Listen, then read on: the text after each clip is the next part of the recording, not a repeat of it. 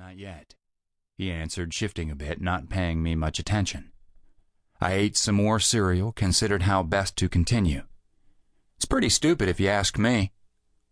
Jess glanced up from his paper, his eyes bloodshot, irritated. What is? Someone's just asking for trouble making moonshine in this county. He put the paper down. We don't know where the hell it is. Could be somewhere else. Could be hidden in the bottomlands. Jess shook his head. Sheriff Adams and I have crisscrossed those woods two whole days and didn't find nary a sign. Jess's eyes were a little bloodshot right now, but they were what he said suckered all the girls to him. Light brown with turquoise flecks and a twinkle that came and went. They glowed like hot blooded fireflies when he laughed, which wasn't often, not around me anyway. I swallowed another bite of cereal. I figure it's in the bottomlands. Jess raised one brow.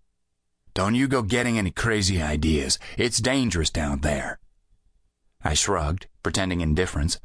There were some things that Jess didn't need to know, like Ferret and me heading down to the bottomlands in about half an hour. Any idea who the bootlegger is?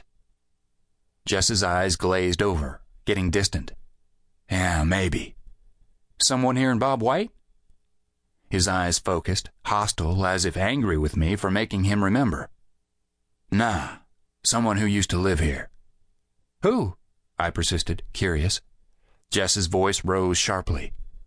You wouldn't know him. He's been gone a while. Why won't you tell me? Don't you want to catch him? I could help. Damn it. I am going to catch that son of a bitch, and I don't need anybody's help. But Jess, you stay the hell out of the bottomlands. It is dangerous for kids. I felt my neck getting red. Nowadays, Jess only had time to order me around and call me a kid. I figured if I could find the bootlegger, then he would have to show me some respect. In the meantime, it was best he didn't know a thing about it. I fibbed a little. I'm going over to Ferret's and we're going hunting for pop bottles to sell. Jess looked at me doubtfully, then rose. Just stay out of trouble. Turning, he walked out of the kitchen. I stared after him, wishing things could be back the way they were when Mom and Dad had been alive, but they couldn't. Bebop barked at the back door. It wasn't a real bark, just a woof. She saved her real barks for emergencies like cats and suspicious noises in the dark. I let her in and she finished my cereal, slurping up the broken wheat strands floating in the sugar milk and licking the bowl across the yellow linoleum floor into the corner. I retrieved it and dumped it upside down in the sink on top of three Days' smelly dishes, hoping Jess would break down and wash them, but he always made me do them. Bebop followed me outside, down the big concrete blocks which served as steps, and I found her tennis ball. We had a detached garage. Jess's police car was parked outside it, with a fair sized yard between it and my bedroom where Bebop and I played catch nearly every day. Bebop was about four years old and all white except for her black nose and eyes. Mom had named her that, and it fit her good. She was real frisky, almost too frisky, because I could pretend to throw the ball one way and she would charge off in that direction, then look puzzled when the ball didn't come down. I would throw it the other way and she would scramble after it, then bring it back to me as nice as you please. It never bothered her that I had tricked her. But I couldn't waste all day playing ball.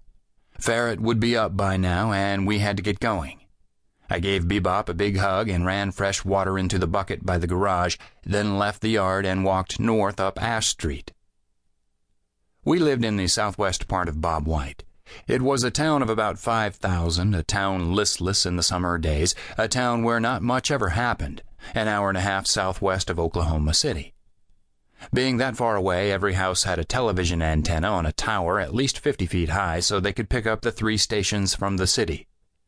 Some people simply nailed their antennas to the tall cottonwood trees that showered the streets, the yards, and the cars with a snowy blanket of white seedling puffballs every June.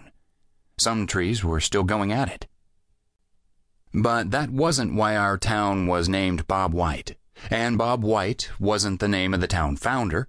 Bob White was the call that quail made in the fields, and we probably had more quail in our county than the rest of the state. Our town was also the county seat, and we had some farming and oil field business.